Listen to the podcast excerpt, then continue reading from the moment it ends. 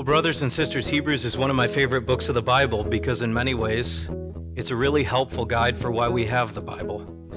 And what I mean by that is what Hebrews is doing both in our passage today and, and throughout the whole book is he's showing us that the scriptures are all about one thing. They're all about Jesus. And, and it's about how Jesus is really the best. He's better and he's the best. The whole book is actually, in many ways, one big sermon. It's one big sermon that was delivered about the greatness of Jesus from all the scriptures.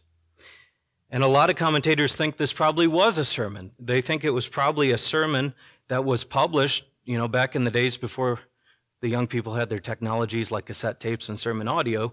The way you got a sermon out, the way you got what the pastor said out, was you had to go to the printer and you printed up what the pastor said. And that's probably what happened here. That's probably what the Holy Spirit did here. We probably got this book because the Holy Spirit inspired the words that were spoken, but then they were printed out for us and preserved by the Holy Spirit as one beautiful model example for how to read the Bible. Because that's what, that's what we're going to talk about today how to read the Bible like Christians. Uh, in chapter 2, it talks about, we, we think this was probably written by a disciple of the apostles. Chapter 2 talks about the things we have heard. So it's probably talking about things they heard from the apostles to some extent.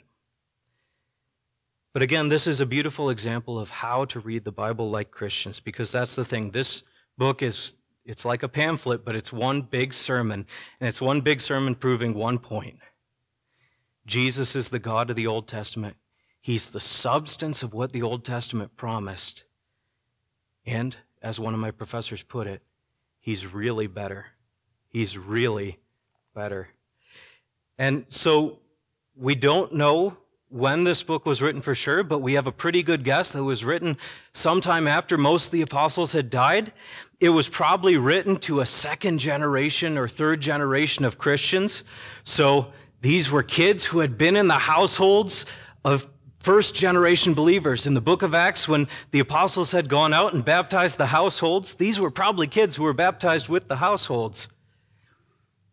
But now, chapter 13 tells us Timothy is still alive, but it's probably in a time when most of the apostles are dead.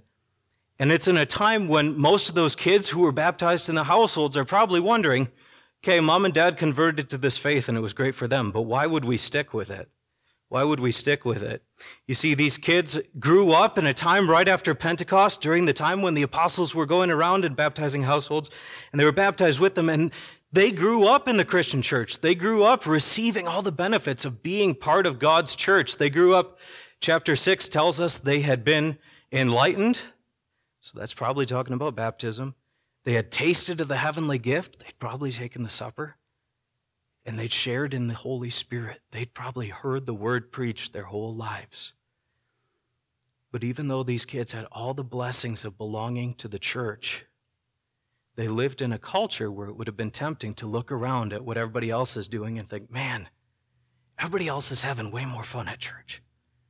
And what I mean by that is they're living in a culture where everybody else is having a lot more fun at their worship services, both Jews and Greeks are, are doing animal sacrifices. Both Jews and Greeks are getting to go to church and they get to slaughter an animal and they get to eat and they get to dance and they get to have blood tossed everywhere. And so they get to feel and touch and smell their faith in a way that Christians didn't to some extent. We've got the sacraments, sure, but we don't get to have all this blood and guts and stench everywhere. Why can't we do that? See, everybody else's worship service feels a little bit like prom meets county fair meets citywide barbecue for whatever God you're worshiping.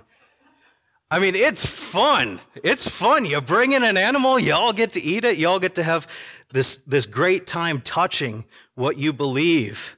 And the question these second and third generation Christians are probably asking themselves is, well, the Old Testament talks about sacrifices and priests and rituals and, and, tabernacles. Wouldn't it be great if we could get back to those things?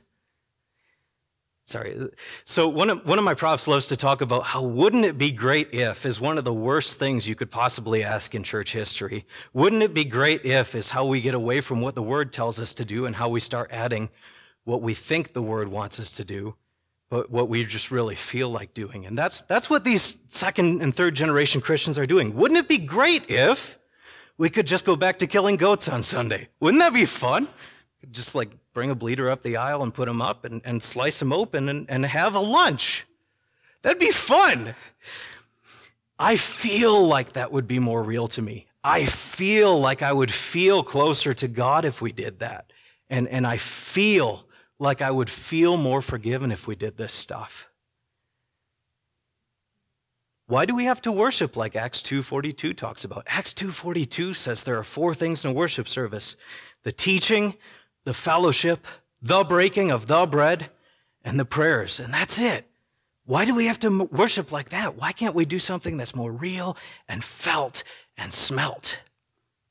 And what Hebrews is going to show us ironically, ironically, this is, this is the funniest part of the passage, is because we have Jesus, even though we can't see and, and, and, and touch him like maybe Thomas did, because we have Jesus and because of where Jesus is, we have the real thing.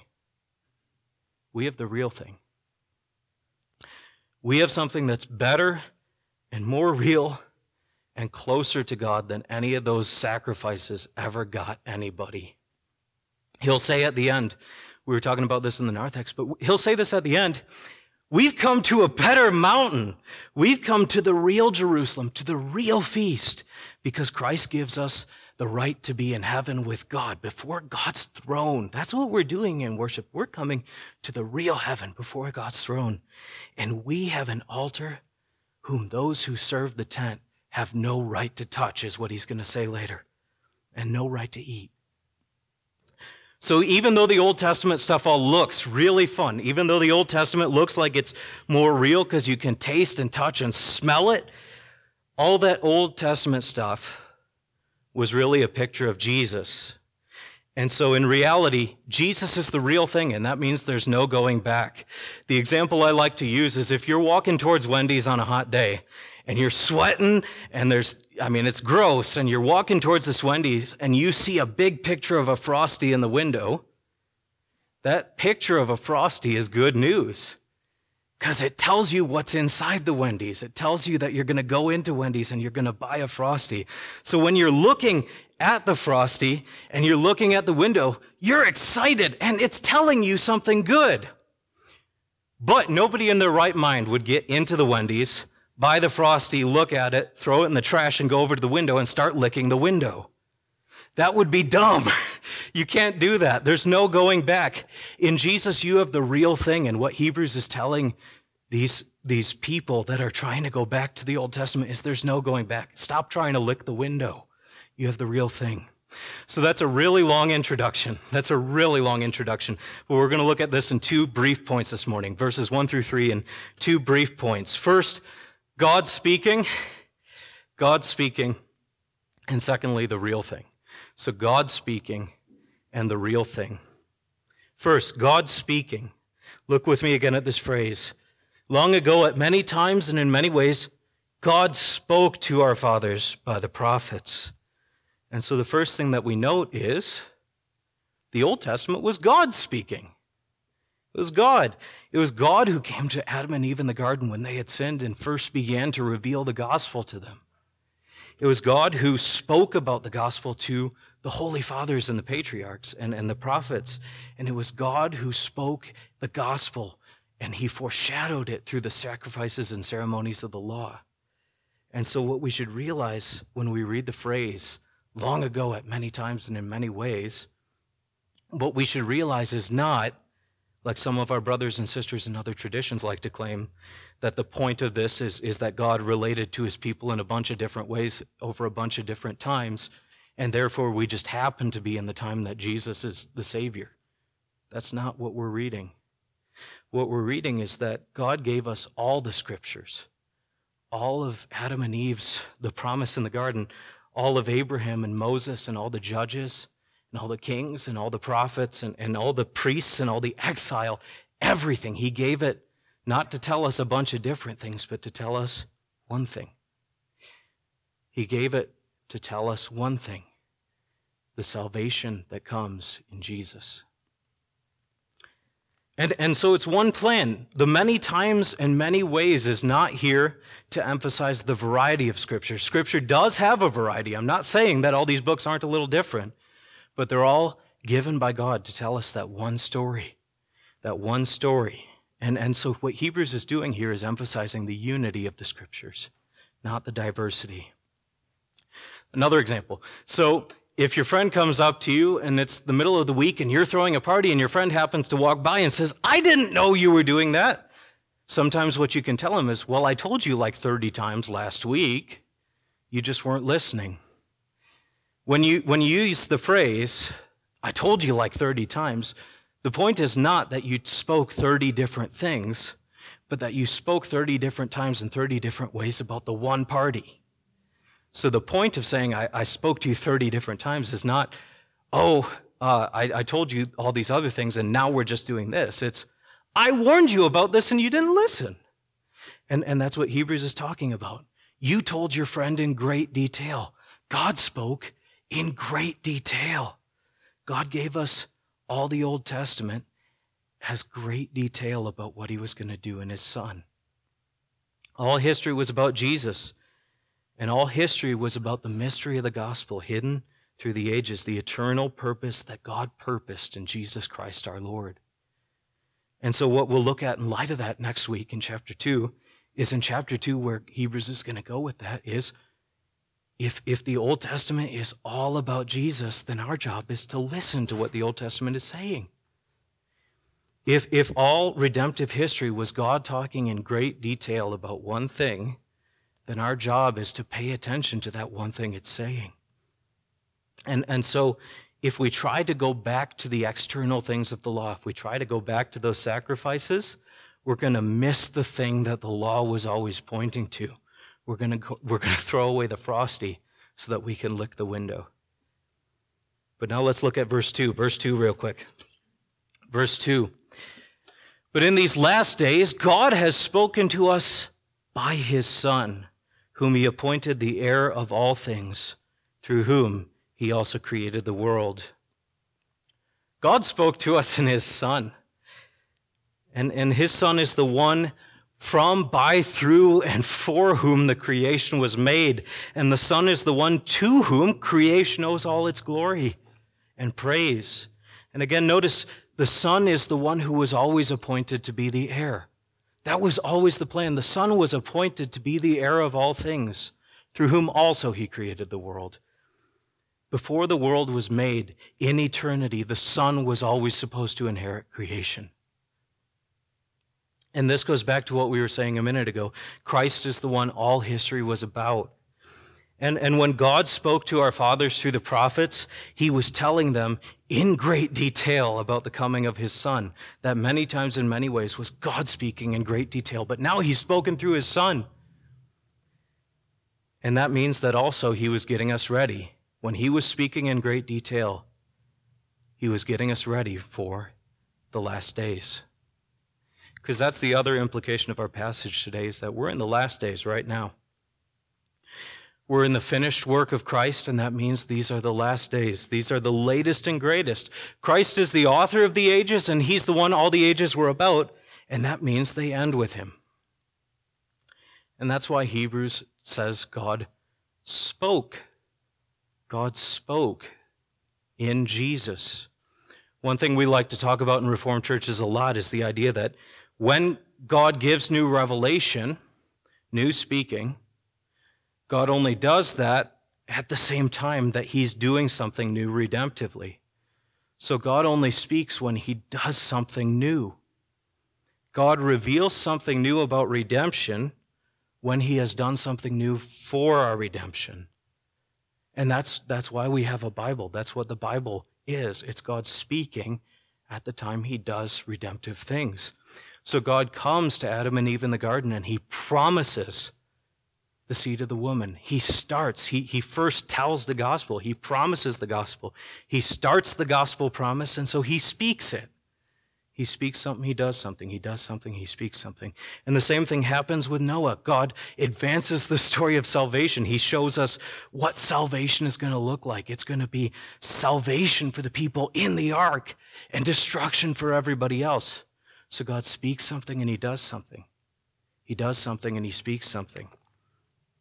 God calls Abraham out and he expands the story. He moves the gospel story forward. God moves the gospel story forward in Abraham and he promises Abraham, You're going to be the father of many nations, and in you all the world's going to be blessed. And, and the promise is that as he gives him this son, this son is going to be in the line of promise. Eventually, from this line is going to come the Messiah. So again, it's God speaking something and then doing something, doing something and speaking something. God only speaks when he does something new. God did that, did that for Moses. God brings his people, his, his church in exile out of Egypt and into the promised land, and he gives them the law so that they can live in this land and await the coming Messiah from, uh, or who's going to be born under the law. He speaks something, he does something, he does something, and he speaks something. I know this is repetitive, but it's got a point. God did this throughout all history. All the Bible is God speaking something doing something, doing something and speaking something. And so, after the Old Testament closes, and after a long period of silence, long ago, and at many times and in many ways, God having spoken to our fathers, in these last days, He spoke. He spoke in His Son. God spoke in great detail in the past about His Son, and now He has spoken in his son. So in sending his son, God has done something and he's spoken something. He's spoken something and he's done something. God has spoken in his son and his son is the final word. And that means that these are the last days. There's no newer days. In Acts 2, when Peter at Pentecost is talking about the prophet, prophet Joel and he says, the last days are here, he's, he's dead serious. And that's because he understands something important. Jesus is the last word, and these are the last days. Jesus is the ultimate. Jesus is the ultimate, the last revelation.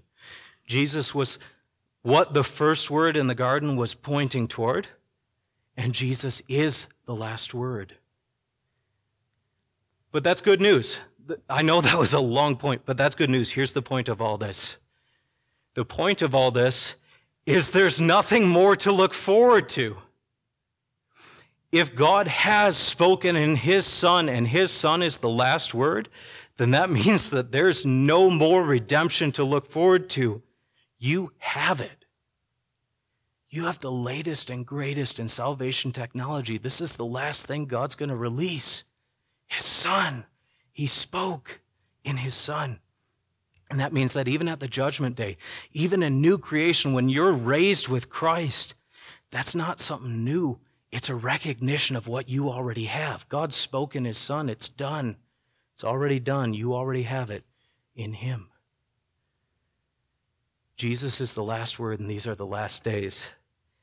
And that's why one church father, when one church father translated this passage, he actually said, In these newest of days, God has spoken in his Son. If you have Jesus, that's it. That's it. You got it. If you have Jesus, that's it. You have the last word God has ever spoken. And that brings us to our second point, real briefly. Second point. And this one's going to be briefer. The real thing. The real thing. Read with me again, verse 3. Verse 3 He is the radiance of the glory of God and the exact imprint of his nature, and he upholds the universe by the word of his power. In Jesus, you don't just have the last word. You don't just have the final thing God said, the only thing you're ever going to need. You have the real thing. That's the problem we came up with this morning is, is that the question of these second and third generation Christians is why can't we have the real thing? The biggest problem with not having a tabernacle and priests and an altar and sacrifices and all the rest of that stuff is it can't feel like you have the real religion. It doesn't feel like you have the real religion. That stuff looks more real when they're cutting open the animal. But what Hebrews is telling us is we do have the real thing.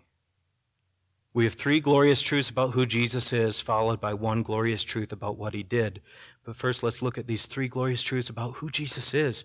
He's the radiance of the glory of God.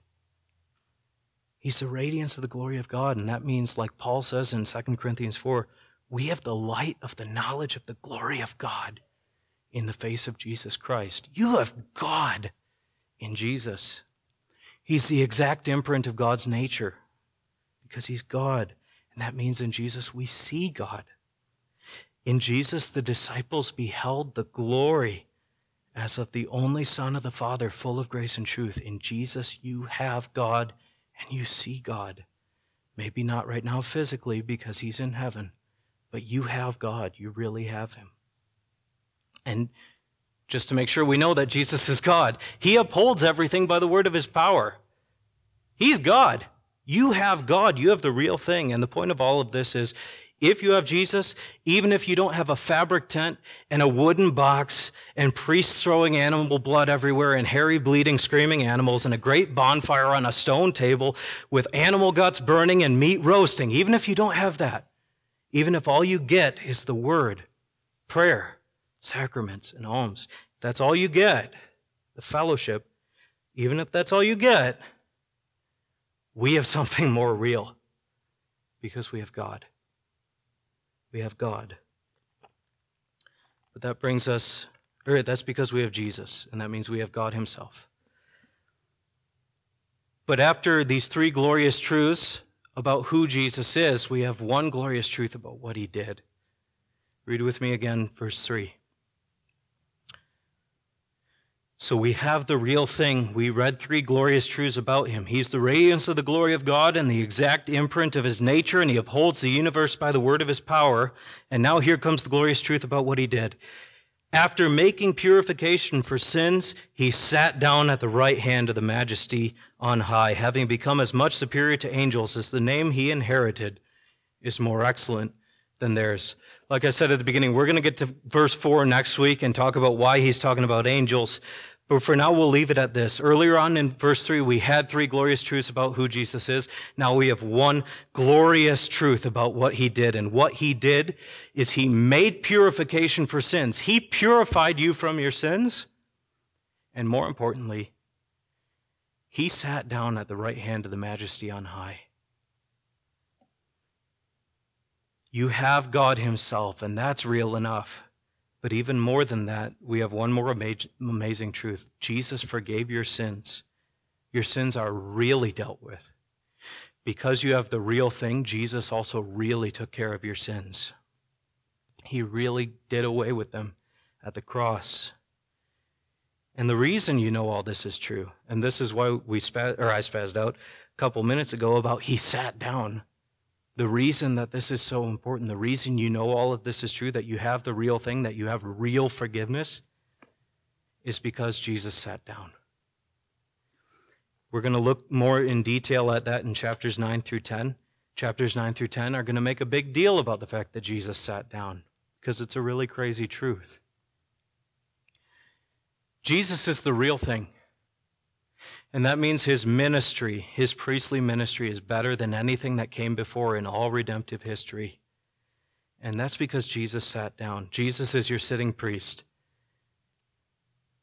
And that's a big deal because no other priest sat down.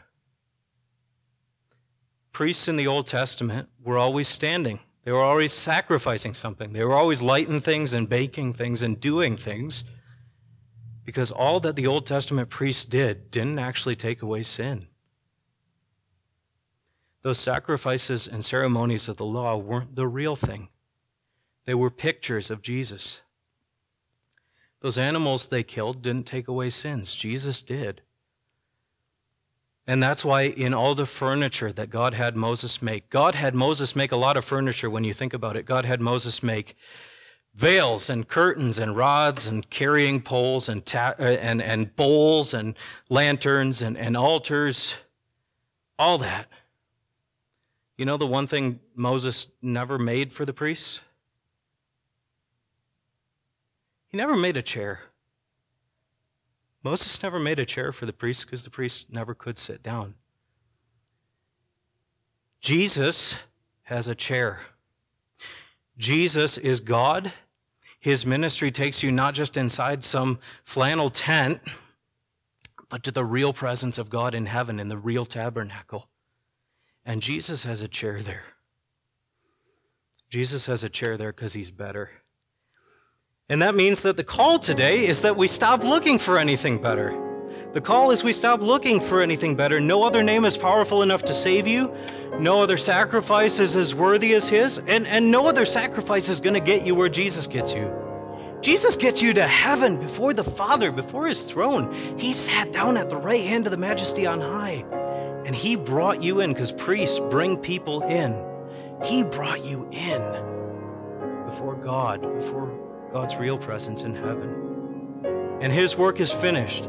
He sat down. It's done. And he brought you in with him. Tonight in Catechism, we're going to look at how thoroughly finished the work of Christ is. And what we're going to see is that Christ's life and death on your behalf are so thoroughly worthy that he fully earned heaven and new creation life for you. And nothing you do is going to add to that, and no sin you do is going to take away from it. It's done, it's a complete package. It's finished. He sat down. And, and, but what we're going to leave today, this morning with, what we're going to leave off this morning is that the call is to rest in that. Christ's work is finished and we're supposed to rest in it. Jesus is God's final redemptive word. He's the real thing. He's better and he's enough. You're forgiven in him. That's God's word to us today. Would you join with me in thanking him? At Covenant Reformed Church in Missoula, Montana, we sincerely believe God's Word and faithfully teach it. We invite you to worship with us on Sundays. For more information, please visit MissoulaURC.com. That's MissoulaURC.com.